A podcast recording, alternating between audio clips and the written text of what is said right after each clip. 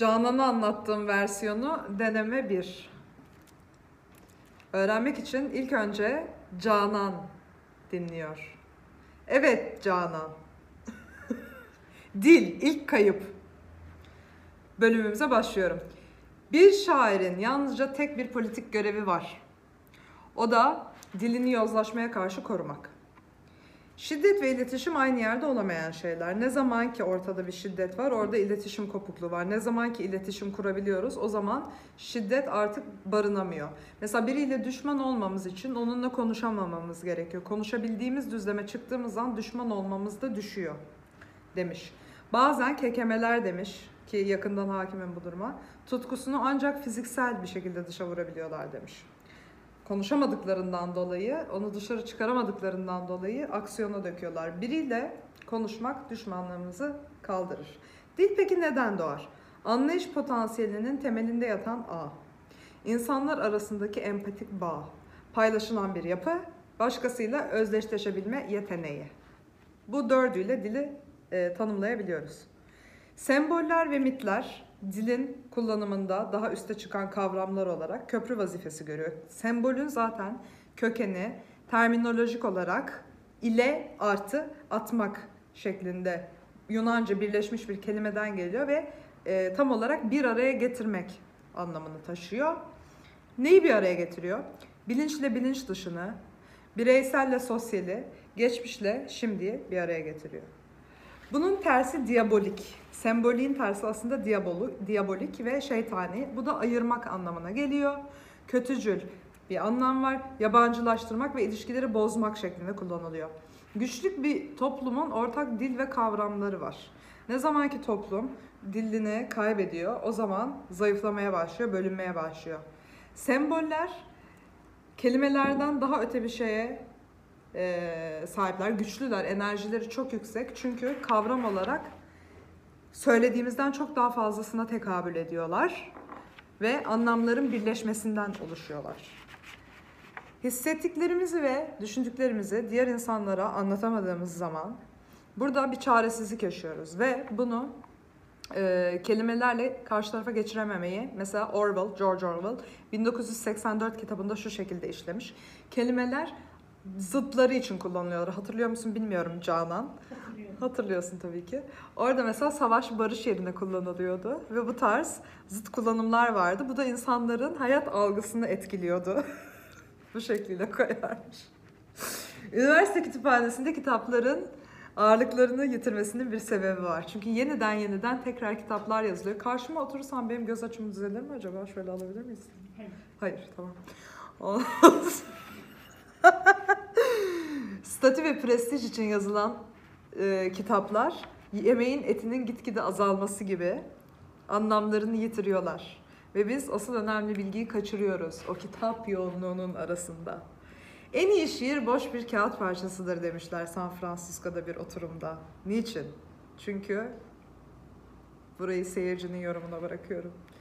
Samimiyetin zaman almasına karşı biz günümüzde vücutlarımızı kullanarak bu samimiyeti çok daha kısa sürede yakalamaya çalışıyoruz. Dolayısıyla henüz bir geçmiş paylaşmadan ki geçmişi oluşturmak iki kişinin birden vazifesidir. Bu iki kişi bu geçmişi oluşturamadan biz o kadar özlem duyuyoruz ki paylaşıma ve gerçek dokunuşa.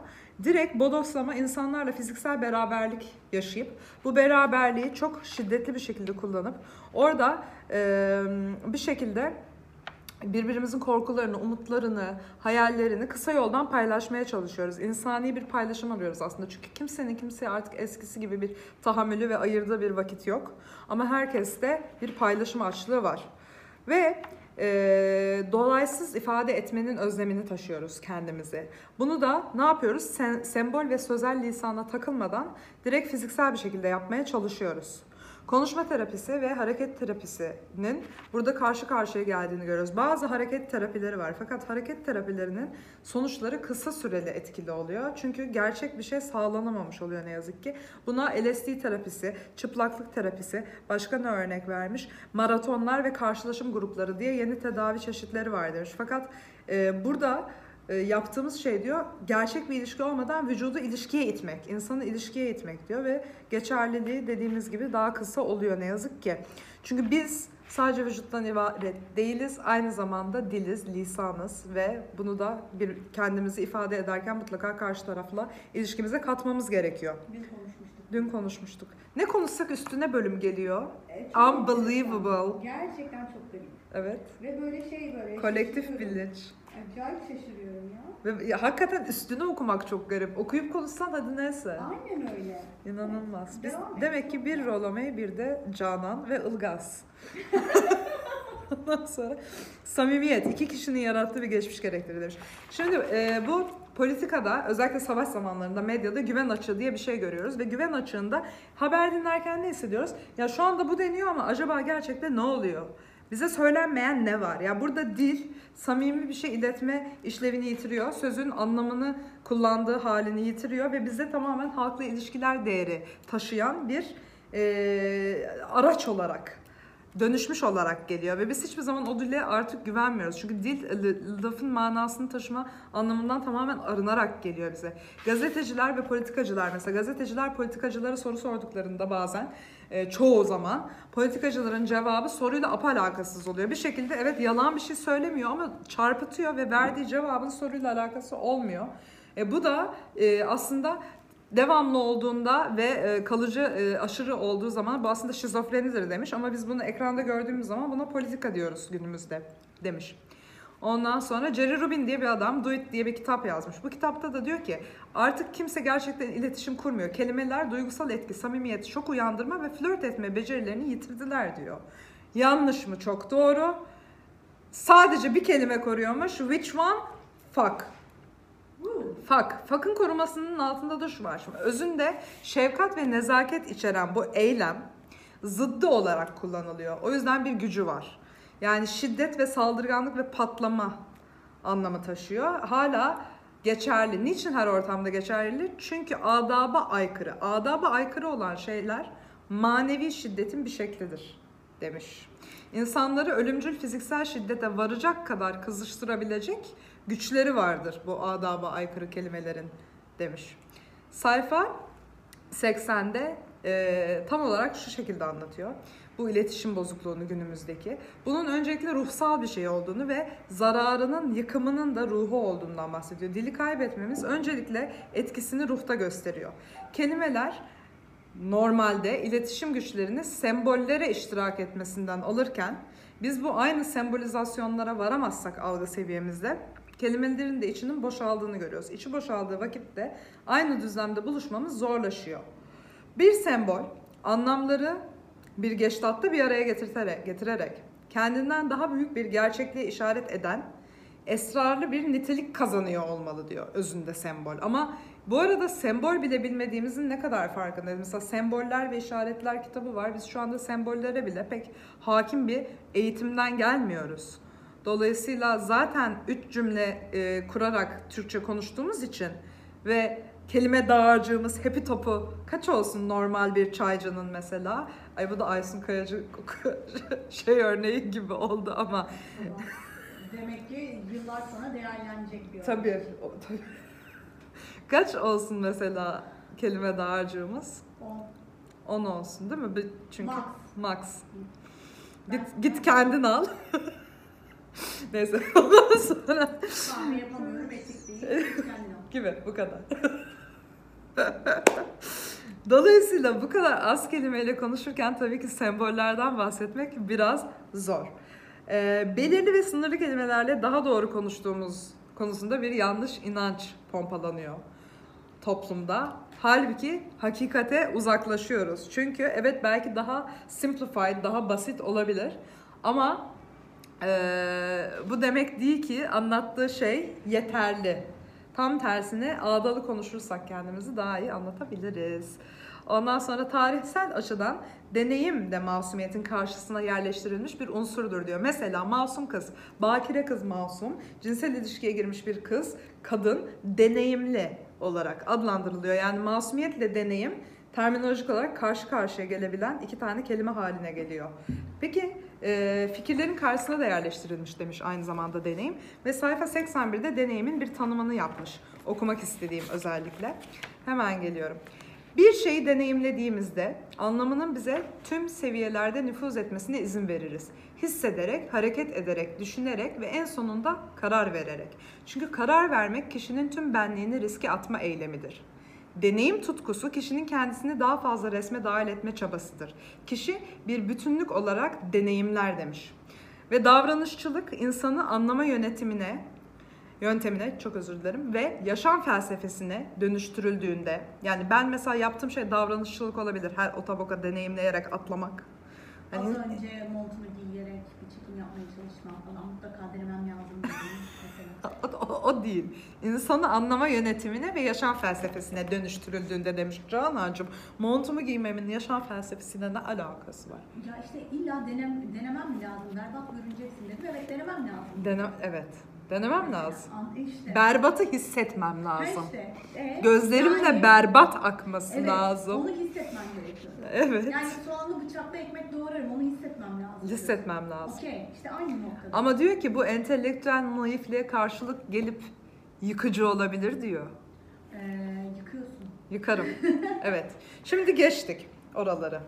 Diyor insanlar sanıyor ki derinlesine, derinlemesine düşünmekle deneyim aynı anda olamaz zannediyorlar. Bazıları düşüncesini bastırmak için deneyime atlıyor. Çok fazla deneyim yaşayarak düşünceden kaçıyorlar. Halbuki gerçek bir sindirim için bunların beraber olması gerekiyor. Yanlışlık deneyimi düşünmeyi kapatmak için anlık kullanmaktır demiş kitapta. Çünkü bu durumdaki deneyim bir entelektüel tembellik, baş tembellik, baştan savma bahanesi oluyor demiş. Dolayısıyla gerçekten yaşamak ve hissetmek arkadaşlar bir şeyleri deneyimlerken bir yandan da arka planda deneyimlesine, deneyim, derinlemesine düşünüp yaşadığımız şeyleri analiz etmeyi de gerektiriyor. Şimdi e, bitirmeden önce Konrad Lorenz diye bir abimiz var. Rousseau'ya da laf çakmış. Rousseau'ya şu şekilde laf çakmış. Demiş ki o demiş o e, vahşi doğaya dönüşü çok demiş böyle e, ağdalı ağdalı övdü övdü öve öve bitiremedi ama demiş bunun altı boş fıs. İnsanlar o kadar baştan hadi yiyorsa başlasın bakalım gençler demiş. ben kendimi yorumlamayayım bence kitaptan. Hadi yiyorsa başlasın gençler demiş. Tam olarak lafını okuyacak olursak sayfa 83'te. insanlar yaşamaya devam etse bile kültür ölebilir. Ve bugün bizi tehdit eden de budur. Çünkü bu muazzam bilgi birikiminin büyümesi, genişlemesi beyin, kitap ve gelenek gerektirir. Kitap okuyun özetle. Kültür insanların kafalarının üzerinde süzülen bir şey değildir. Kültür insanın kendisidir. Rousseau, asil vahşi adam yanılsamasıyla çok büyük zarar verebilir der aynı adam, Lorenz. Bu asil vahşi adam en iyi ihtimalle ahmak olabilir diyor. Geleneksel dillerin evrilmesi binlerce yıl sürer, dil birkaç nesilde kaybolabilir. Günümüzde zaten dil ve bunun sonucunda mantıksal ifade yetisi de zayıflamaktadır. Bunu o demese de hepimiz zaten farkındayız ne yazık ki. Değil mi tatlım diye konuşanlar yüzünden mantıksal ifademiz zayıflıyor. Tam olarak böyle şeyler oluyor Türkiye'de özellikle ve Amerika'da. Kavramların içinin boşaltıldığı bu devirde de otantik deneyimlerimizi, kavramları e, bilmeden, onlara hakim olmadan yaşayamayız. Kavramlar da deneyim olmadan içleri boş kalacaktır. Dolayısıyla hem deneyimler hem kavramlar bir arada olursa arkadaşlar günümüzü daha iyi kavrayıp yaşamamızı daha dolu geçirip kendimizi daha ehil bireyler haline getirebiliriz diyor Ilgaz Küren. Anladın mı Canan? Evet, bundan sonra Canan'a anlatacağım. Okey, o zaman e, siz şimdi müritlerim olarak bana bağış yapın. En son bir de bağıştan şey yapıyor, aylık abonmanlık isteyeyim. Anchor FM, Arnavutköy, e, Nişantaşı, e, Cihangir, Hisarüstü, başka cool bir yerse Ortaköy ve Rumeli Hisarı nokta FM. E, F ile başlayan bir semt söyle. Fulya. Hmm, ortalama bir şey oldu. Ortalama oldu. Fulya, M ile başlayan söyle. Mecidiyeköy, o da çok kötü. Fulya Mecidiyeköy. Slash ilgazınkitaplığı.com Buradan bana 0.99, 4.99 ya da 9.99 dolar verebilirsiniz. Tercihim 9.99. Hey biz de buradayız. 0.99'a da okeyim. Önemli olan kişi sayısı ve tarikatımızın büyümesi. Entelektüel kalın. Beni destekleyin. 15 saniye daha oyalanmam gerekiyor da tam 15 dakika olsun diye.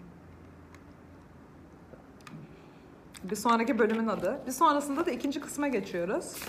Ve bölümün adı Siyah ve Aciz. Mercedes'in Hayatı.